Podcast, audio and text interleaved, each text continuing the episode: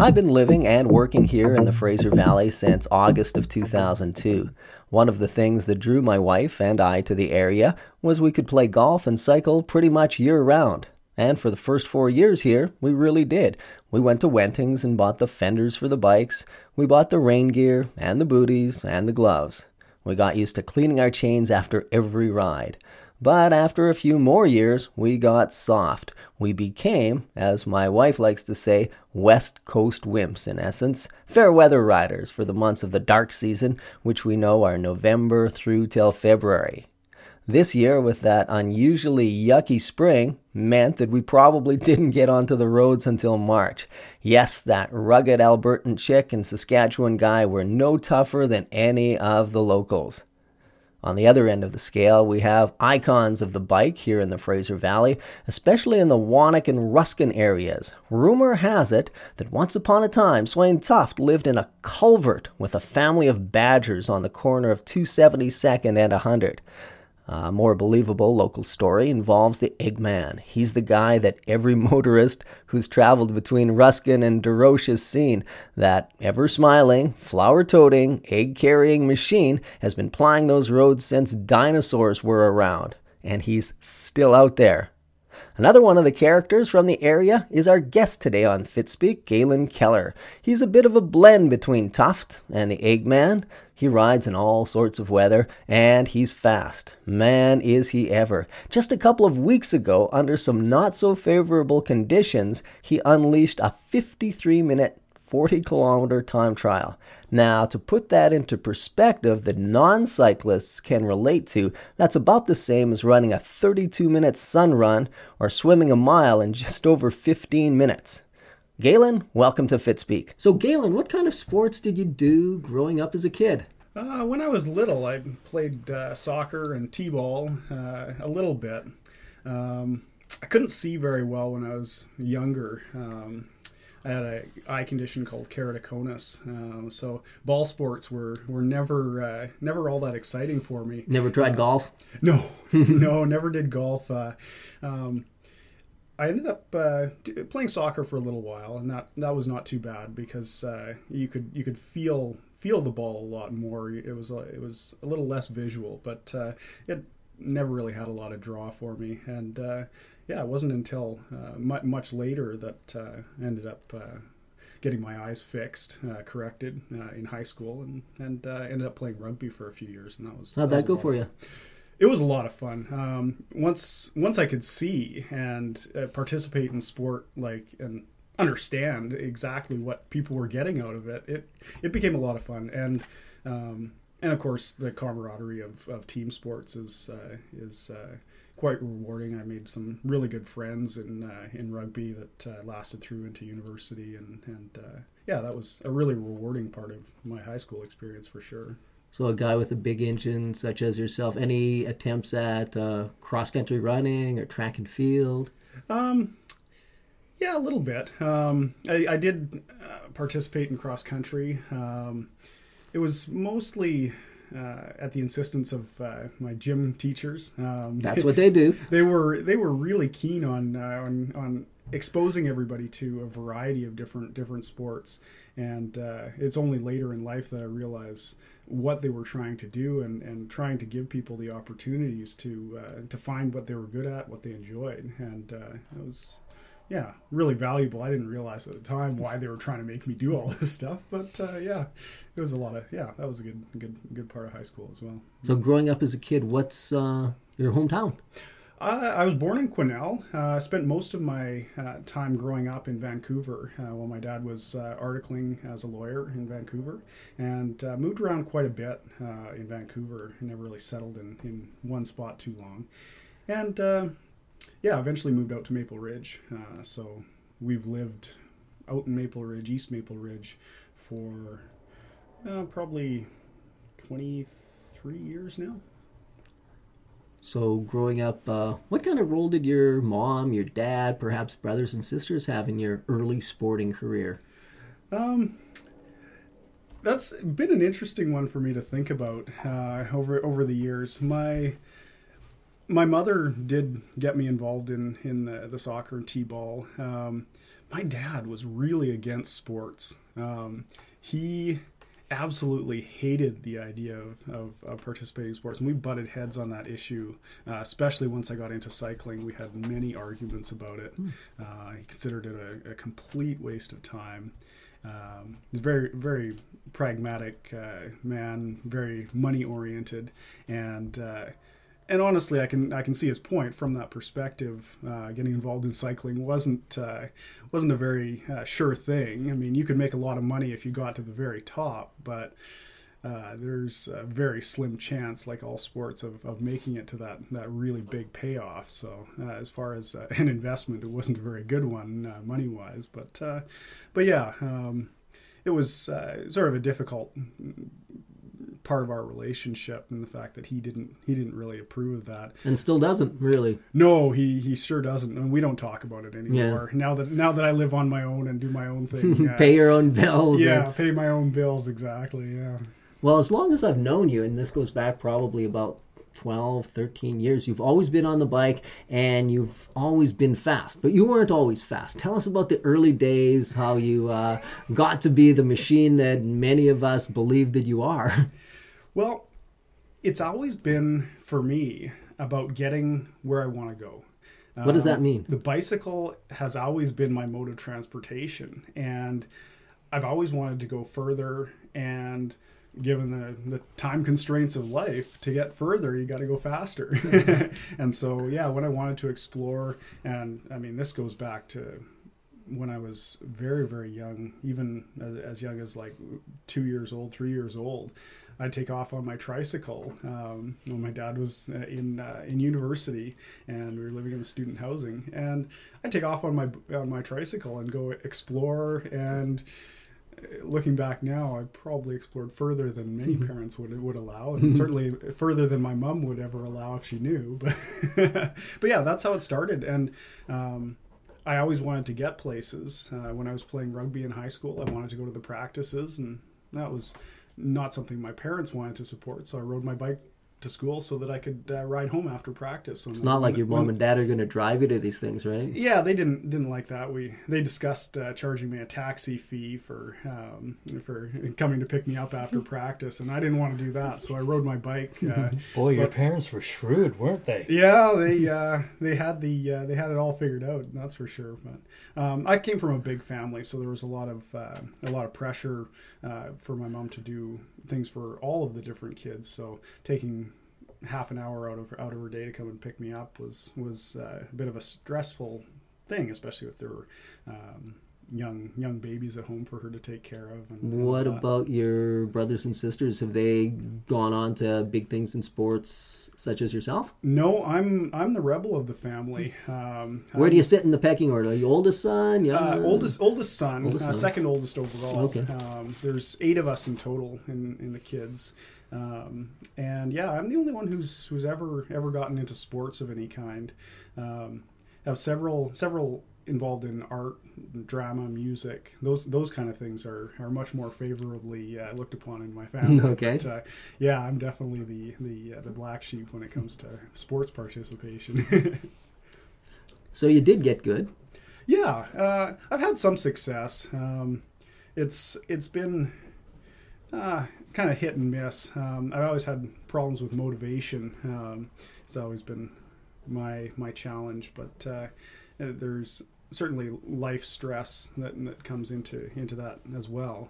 Um, I've tried to do as as well as I could under under the circumstances. I had a, uh, a sort of a start to my cycling career after my daughter was born. So uh, there's always the challenge of uh, balancing uh, the home home life with uh, with young children at home. Uh, for anyone who's, who has young children, they know that it's it's difficult to balance the the demands of, of participating in, in home life. And, yeah, the first nine years can be very time consuming and really have a lopsided training schedule. But as you know, that does change over time. Yeah, and I've always found ways to work work in uh, cycling. Uh, that's where you know, like commuting uh, comes in uh, into play as being a big part of my training. Um, one of uh, one of the the biggest chunks of training that I ever did when I was mountain biking was um, every day. Uh, I was working at a, a, shake and shingle mill down in uh, in in down in South Maple Ridge, and I'd get up around noon and take my daughter uh, out, put her in the bike trailer, and ride over to my parents' place in Maple Ridge, and then I'd ride down to the mill, work, ride home, and round trip that was about 70 kilometers, and including Frog Hill, if anyone knows Frog Hill and Mission, with with Willow in the trailer. So, yeah. No kidding, really? Yep. yeah, and that's that's been it's always been uh, a big a big part of my my training is incorporating it into into my life and uh, and just when I have to commute somewhere, do it on the bike, and if you go hard, it's good training in, in and of itself. So. Tell us about any heroes or role models that you may have had uh, in your early years. Did you have anybody? Did you have any posters of Lance Armstrong or Ullrich and? Uh, no, I, I didn't even become aware of uh, of cycling until about the about when uh, Lance Armstrong was just coming uh, coming to his first Tour de France wins, and uh, at that time I was also becoming aware of of the the importance that that uh, the drugs played in, in, in that that sport at the time, and uh, given what I knew about sports performance and, and little research that I'd done, I didn't really look up to any of those any of those uh, uh, pro athletes in the cycling world at that time, and uh, for that matter, many other sports like football and, and hockey uh, were were also incorporating that training methodology in, into it as well. And so, yeah, I didn't really have any sports uh, uh, sports heroes. I didn't. Uh, yeah, I didn't really look up to anyone like that. Um, if I did have heroes uh, or people that uh, that I looked up to, is is generally outside of that. I just think about like human human rights heroes, and you look at. I always think of Gandhi. I always okay. love his uh, his life and his his attitude. Uh, seemed seemed quite different to all the things that I'd been exposed to growing up, and just thinking about the different perspectives on life. That's that's what I've always I've always enjoyed uh, looking at people who who see things differently than me and trying to figure out well, why is that. so that's that's the kind of thing I like. But uh, yeah, yeah, the sport the sporting heroes that uh, that were were prominent when I was when I was growing up and getting into sport were not the not generally the type of people I looked up to. So. So you started not as a road cyclist, but a mountain cyclist. That's correct. Yeah, um, I began. Uh, I began being aware of cycling as a recreational sport as opposed to just commuting. Um, with a, ni- a 1992 issue of Popular Science. Oh, tell they us had, about that. yeah, po- in Popular Science, uh, they ran a. Uh, this, a, a this two- ain't Sports Illustrated we're talking about. No, they had uh, they had an article, and it was uh, it was on three different concept bikes. Uh, by a company called Specialized Bikes, who make a lot of bikes, um, and they had these very futuristic concept bikes that would never make it into production, but I didn't understand that at the time. I just thought they looked amazing. It was 1992, uh, full monocoque carbon fiber frames that looked just absolutely amazing and incorporated some wild technological advancements that I mean never made it into production, but I thought it was so cool. And that's how that was my first uh, exposure to the idea of, of cycling as recreation.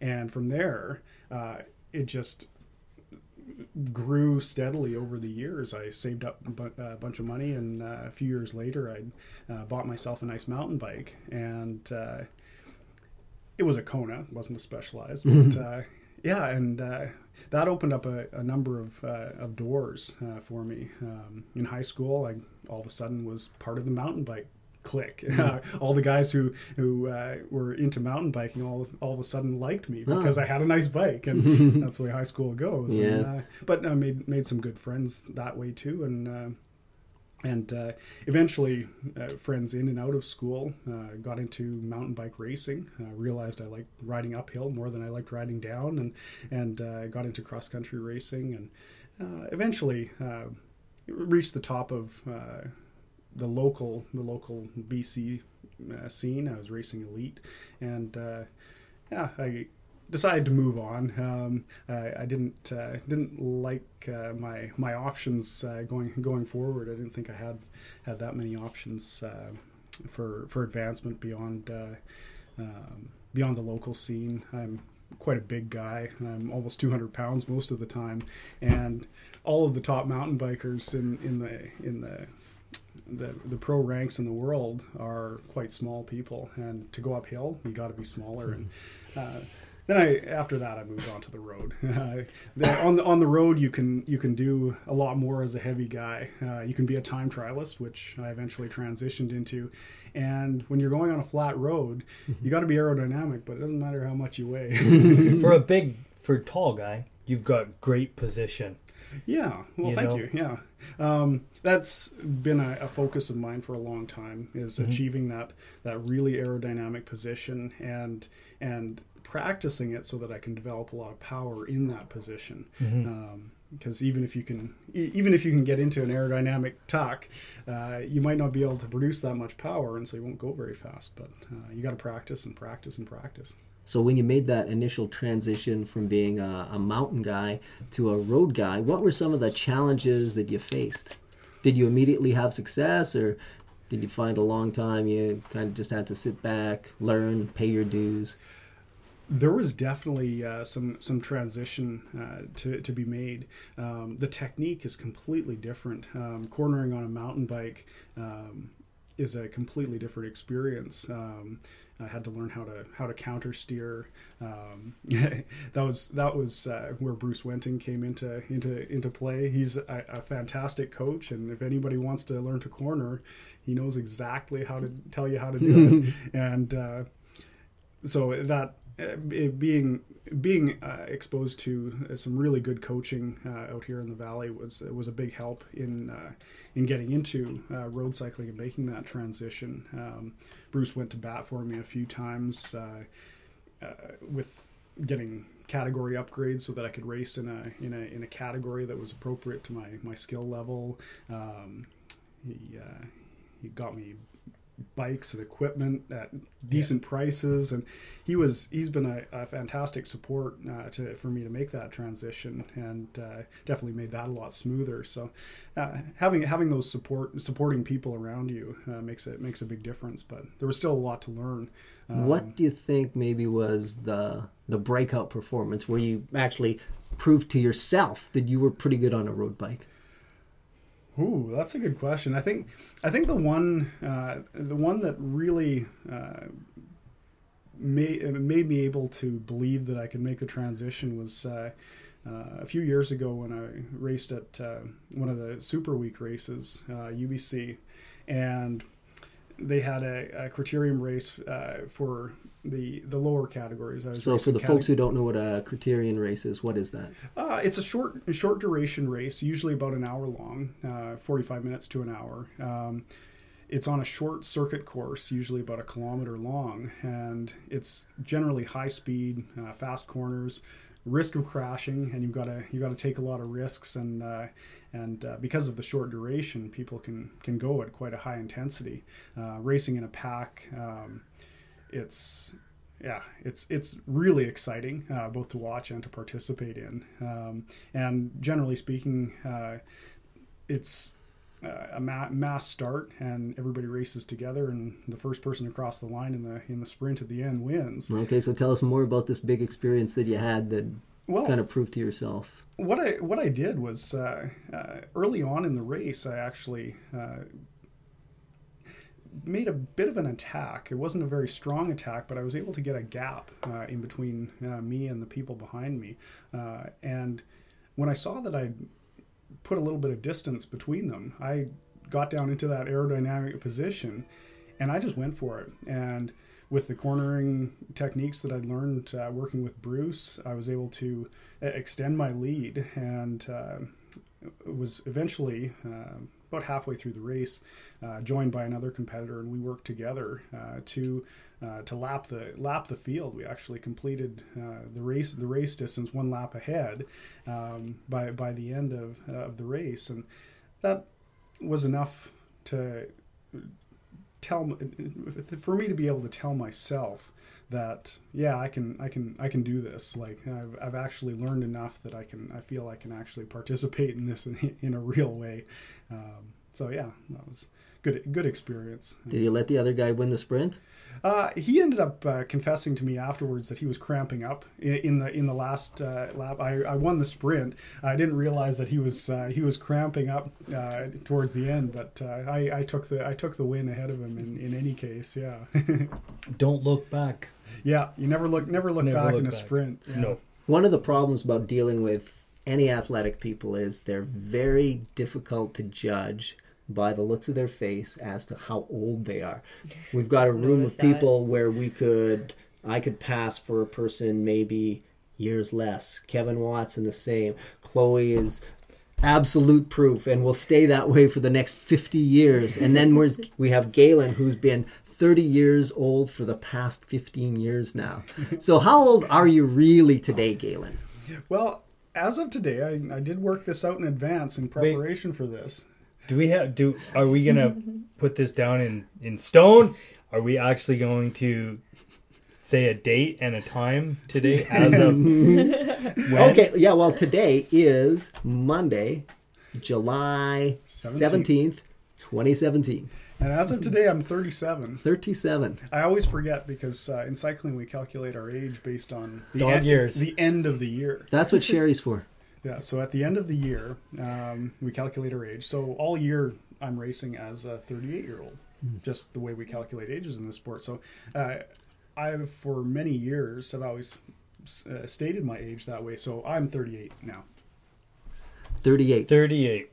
How do you stay motivated? I mean, you, uh, unlike a lot of us cyclists and triathletes, uh, you're one of these guys who cycle all year round. In fact, you have a special season which you call velodrome season. So, what what keeps you motivated? What keeps you driven? Because that's high intensity stuff as well. Yeah, the the, the velodrome is is very high intensity. It's a really short track, 200 meters long. Uh, you're very very infrequently racing at less than 40 kilometers an hour. Um, most of the races are, are up closer to 50 kilometers an hour average speed, and it's tight, fast racing. Uh, really, a lot of intensity. Um, it's it's it's very easy to stay motivated when you have uh, a really good environment to, to work in. Um, that's where uh, the velodrome, with its strong community and uh, really exciting race formats, um, work in the winter to help keep motivation going. And uh, I have a very similar thing out uh, here in Mission. We have uh, racing uh, in on Wednesdays, and a really nice, uh, really nice group of people doing uh, criterium style racing out uh, through the summer, and Which club is that? that's Phoenix Velo. Yeah. Um, we have, uh, and because of, because of those two two seasons don't have a lot of overlap, but you can uh, you can transition from one to the other quite quite readily, and uh, and keep keep the motivation going all year round. So just a quick question: um, with any of these uh, techniques that you've mentioned, with uh, changing up your training, even just from like mountain biking to road biking, was there anything that you found like intimidating, like fear wise, or are you just one of those people that just like jumps on and you're like, I don't care if I like get hurt, I'm just gonna do it. Well, I'm the type of person that I'm very, very practical, uh, very, uh, very th- thinking oriented. If that makes any sense, I, I I will think things through and uh, and uh, plan plan it out. And I have a lot of confidence and a lot of body awareness that I've, I've developed over the years. Um, continually doing things and trying things and pushing my limits just a little bit at a time and a little bit at a time. Um, So I know exactly gradual than just limit- like jumping in, like I'm gonna do this kind of thing. yeah, e- exactly. And I'll, I'll, I'll think for a long time. Uh, a perfect example of that, um, I was out camping years ago and my friends were, were, were cliff diving off this uh, about 10 meter cliff into, into the ocean. And this was a little bit too much for me. And I thought about it for most of most of the morning and we were we were hanging out hanging out there Out comes the protractor. Yeah, and I, I calculated the angles. I eventually did jump in, and I was probably it was probably a little bit later on when the tide had risen, and it wasn't it wasn't quite as far down. But uh, yeah, it takes me it takes me a long time to think about things uh, if it, if it's something really really brand new and really outside of my comfort zone. Um, but I will gradually work on things and and Do you think, think think through them. saved you in an event where you could have been injured where you didn't?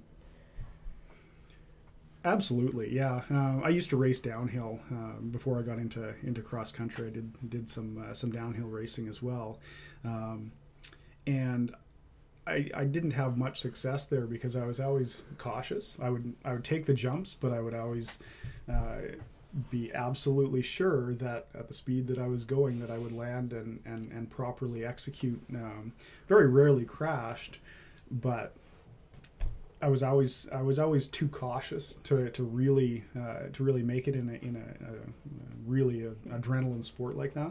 Um, but yeah, it's always it's always been a, a, a process of pushing my limit just a little bit little bit more at a time. Um, Smart. it's it's it's it has saved me a, a, a, a number of incidents. What about uh, any thoughts on cross racing? uh, you mean cyclocross? Yeah. Uh, I've done cyclocross racing. Uh, for those people who don't know what uh, cyclocross is, it's uh, another format of cycling among the, the, the many that are out there. It's again a short uh, uh, short duration race. It's again about an hour an hour long typically. Um, it's raced off road on sort of modified road bikes with uh, a little bit fatter tires. Uh, the the UCI limit is uh, 33 millimeters, so um, they're a little bit a little bit bigger than a standard road tire. Um, it is really intense racing. Uh, the way they set up courses for cyclocross, uh, it's usually on on grassy fields and really tight corners. So you know, very very short straightaways. You'll accelerate quickly and then stop, uh, come to an almost stop going around a corner. There'll be deliberate barriers to slow you down, and so there's many, many accelerations uh, during the course of this, hundreds of accelerations uh, every er, during the course of the race. So it's it's an interval workout to the extreme, and uh, I really like it. It's uh, it's a lot of fun. Again, being a bigger guy, I have a, a bit of a disadvantage. Uh, it's a lot of a lot of weight to move around and, and jump over the barriers and run up the hills and, and that kind of thing. But it's uh, it it is a, a really fun race, just given the intensity and again the community uh, that that comes out to cyclocross races has a really good energy, really high energy. So They even accept triathletes. They Proof. they definitely accept triathletes. Yeah, very very accepting, very welcoming community there. Nathan Killam. Yeah, he, he goes out. He spends the the off season uh, doing the cross races. Uh, and I just bring that up because you're just mentioning triathletes. So any of the Abbey Tri Club can always come on out during the Oh, we're allowed now. Yeah, well, and it's, uh, cyclocross. yeah, on your tri bike. Mwahahaha. Whoa. cyclocross racing began uh, in Europe uh, for uh, road professionals uh, as something for them to to gain high intensity training during their off season. So in the in the shoulder seasons in the winter and and sometimes in the spring, uh, they would go out to there to, to build their fitness. And given the interval nature uh, uh, of the of the racing, uh, given that it's it, it is off road, so it's quite a bit slower, um, so it's uh, safer and uh, um, and easier to do in, in cold weather. Um, it, it is a really good like uh, cross cross training uh, for, for for different sports. Really good high intensity uh, training to, to do in the off season. So, Galen, you've done cyclocross, you've done the track, as in uh, the velodrome. Yep. Pretty good time trialist. Going, what, 53 minutes a couple of weeks ago for 40K? Yeah, I, And also a regular fixture on Wednesday nights over at uh, the Crits. So, of all those racing styles, um, which race in particular stands out to you uh, as perhaps one of your proudest moments, your greatest achievement? It doesn't have to be numero uno, but something you walked away, you know, beating your chest, maybe not to the crowd, but inside and went, damn, that was a good race. Um, I, w- I was thinking that uh, the the time that uh, that I'm probably most proud of um, is it, it also co- coincides with with one of the times when I really went 100% in a race. Um, I very rarely do that. I usually uh, hold back a certain a certain amount of effort in, in reserve, but uh, every once in a while I'll go out in a race and go 100%. There's one track race that I did uh, several years ago, um, and it was a it was a a win and out race. Um, so on the track we have a variety of different race formats, and the win and out race, it starts uh, with a with a neutralized start, and you'll typically race for about 15 laps, and then you'll uh, everybody will sprint, and the first person across the line wins the race, uh, and then everyone else keeps going, and a few laps later they'll all sprint for second place, and every time every time somebody wins a placing, they'll remove themselves from the race, and everybody else will race for for for the next next place down the line.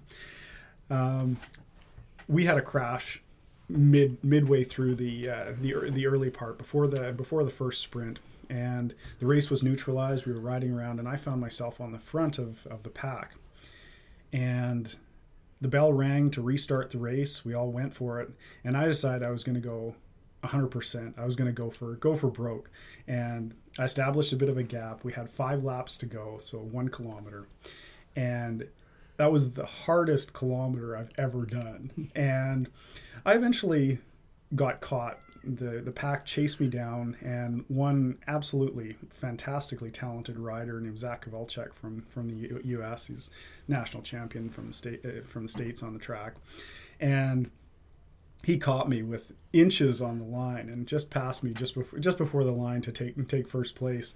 And I had given everything I had in that in that kilometer effort and I couldn't even stay with the group to to try for any of the other placings. And so I, I dropped out as well.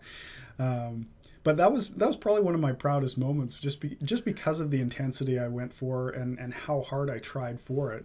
I came up with nothing through through everything everything on the, through everything on the table in the in that gamble on that one effort and came up with nothing. But again, it's probably one of my proudest moments just because of, of what I what I went for and what I tried for.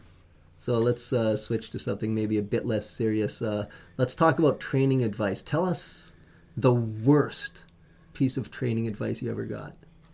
Worst piece of training advice I ever got was uh, was actually from a fellow competitor. Um, I Want to drop his name? Uh, well, sure, why not? It's it's Dylan Davies. He's an amazingly talented uh, rider. I race with him on the track. He races on the road, and he knows how to train. I I, ha- I have to say he he knows how to train, and he's willing to put in the effort to really uh, maximize his performance. And uh, he does all the research, and um, he does a really good job of it, and ha- has gotten him a lot of a lot of success uh, because of that. He's quite talented, but he also works very hard. He gave me a piece of advice one time, knowing how much I rode and um, how I commuted to the track before racing, and uh, he was right in, in giving me the advice that I should get a car if I got a car, I would be able to maximize my training advantage and I wouldn't be beating up my legs commuting all the time and that I got if I got a car, I would be able to be faster, uh, specifically in, in sprint situations and high intensity efforts, because my, my legs wouldn't be beat up from commuting all the time. That didn't work for me because, in my case, when I took out the commuting, I just got lazy and uh, I ended up driving, and I lost quite a bit of fitness uh, when I when I did get a car because. Uh, um, without that without that commuting motivation, uh, I just rode less, and I ended up getting quite a bit slower. So uh, that was that was a learning experience for me. Um, and and probably a learning experience for everyone. Uh, your competitors, as well-meaning as they may be, they might not know the best thing for you. It might be a, a really good piece of advice, but it might not be the best thing uh, for you. So always always take uh, everything with a grain of salt and and and compare it to uh, what you already know about yourself as well. So so now that we know that you're a cyclist over here, Chloe, Null is a triathlete. You're not going to be competing against each other. So, could you give some good cycling training advice to Chloe? Yeah, very fresh triathlete as of this year. So,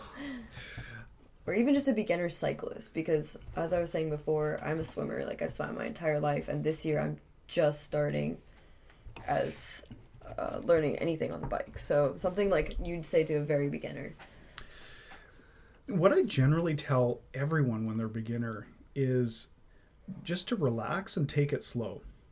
Uh, everyone wants to uh, advance really quickly. I, I see many novice riders come through and, and when they when they want to they want to advance to higher and higher categories they want to get fast quick cycling is something that that takes time and you'll be surprised at how quickly it ends up coming the, the, the skills and the fitness will will come fairly quickly but it will seem slow at first. And just just relax and learn everything that you can wherever you're at right now. Um, if you're in a if you're racing in a lower category uh, learn everything that you can before you before you try and move up to a higher category.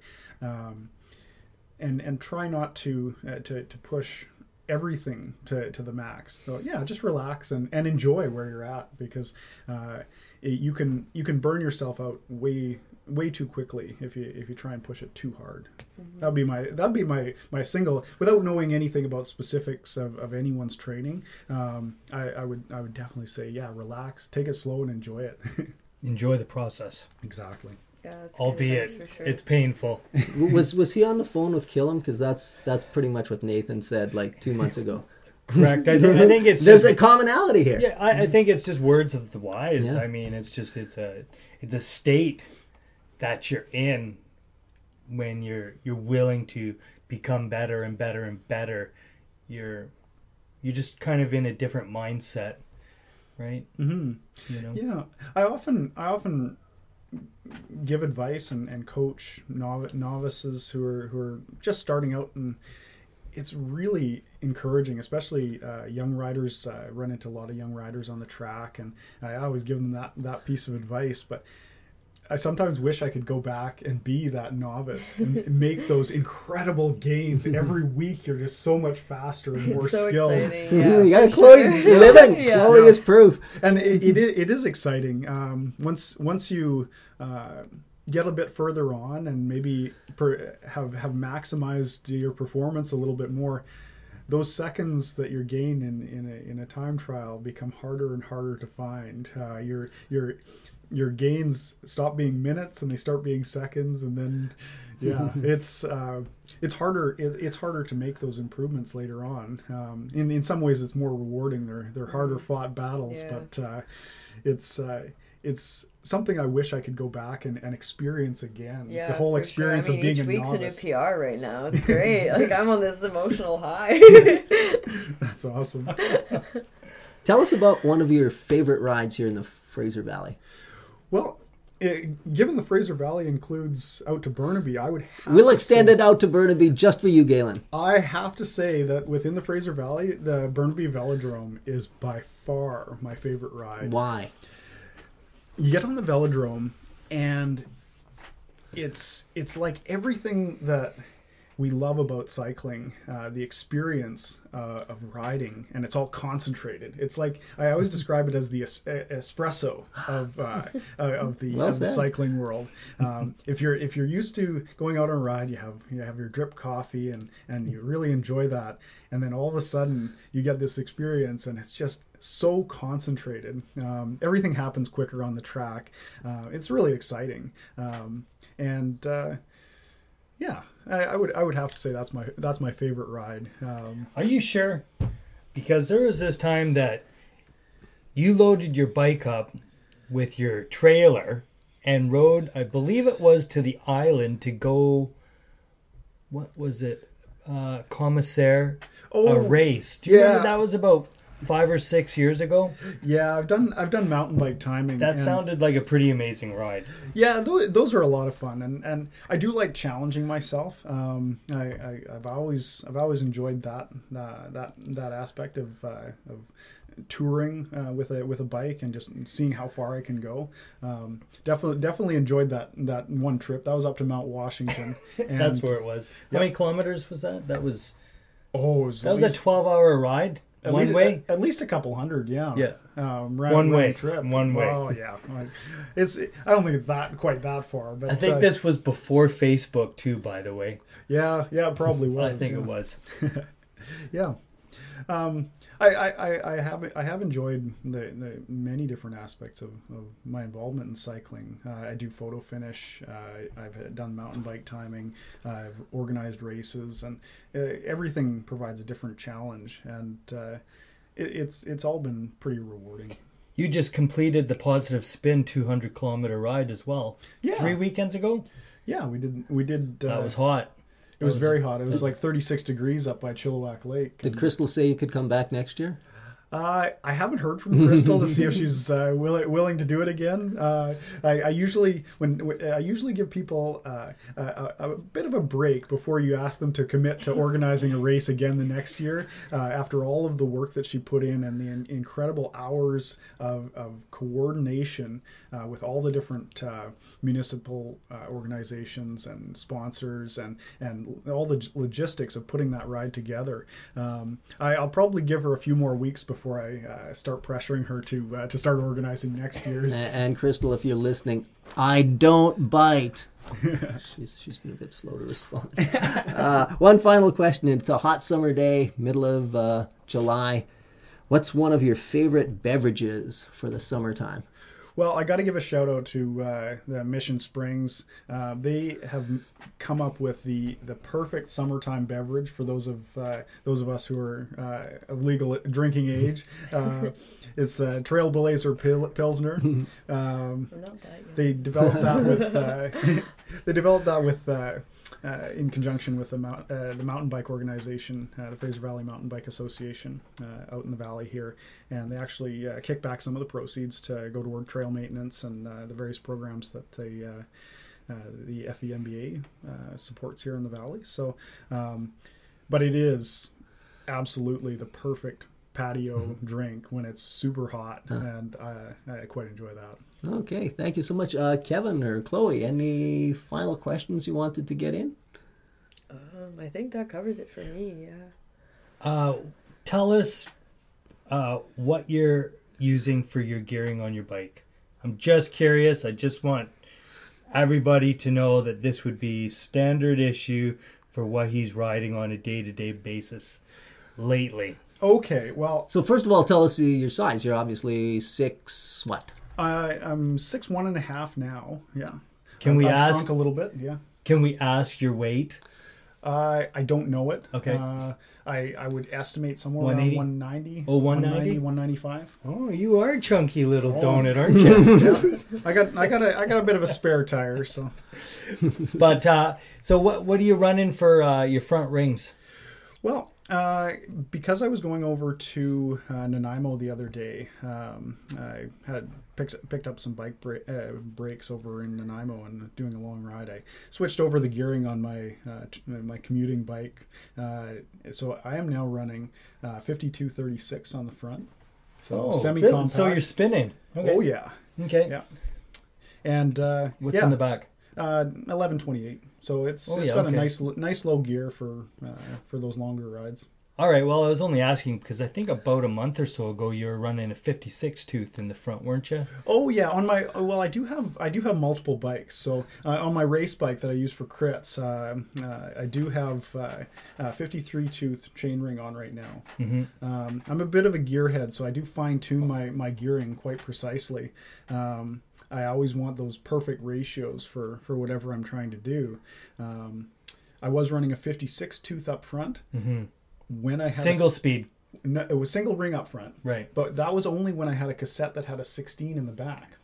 When I switched the cassette, so I lost my 16 and now I only have a 15, Mm-hmm. dropped the front ring down by three teeth, so I still have exactly the same ratio. Plus the intimidation factor with the 56. Yeah, 50. Massive, massive. It looks huge, yeah. Darth Vader rides a 56. I have a, uh, a 64 tooth chainring at home that uh, I'm just waiting for the right bike to put on. It doesn't fit on most of my Mm-hmm. bikes because the it hits the chainstay. It's so big. I can't wait to see that. It's going to be cool. Can I be the driver and you can uh, draft behind the vehicle, the modified vehicle in I don't know Utah? Salt- He- He'll be going out to Flats. Bon. This is the Bonneville bike. That's right. Yeah, That's it. That's it. Well, thank you so much, Galen. yeah no problem. That was a lot of fun. Yeah.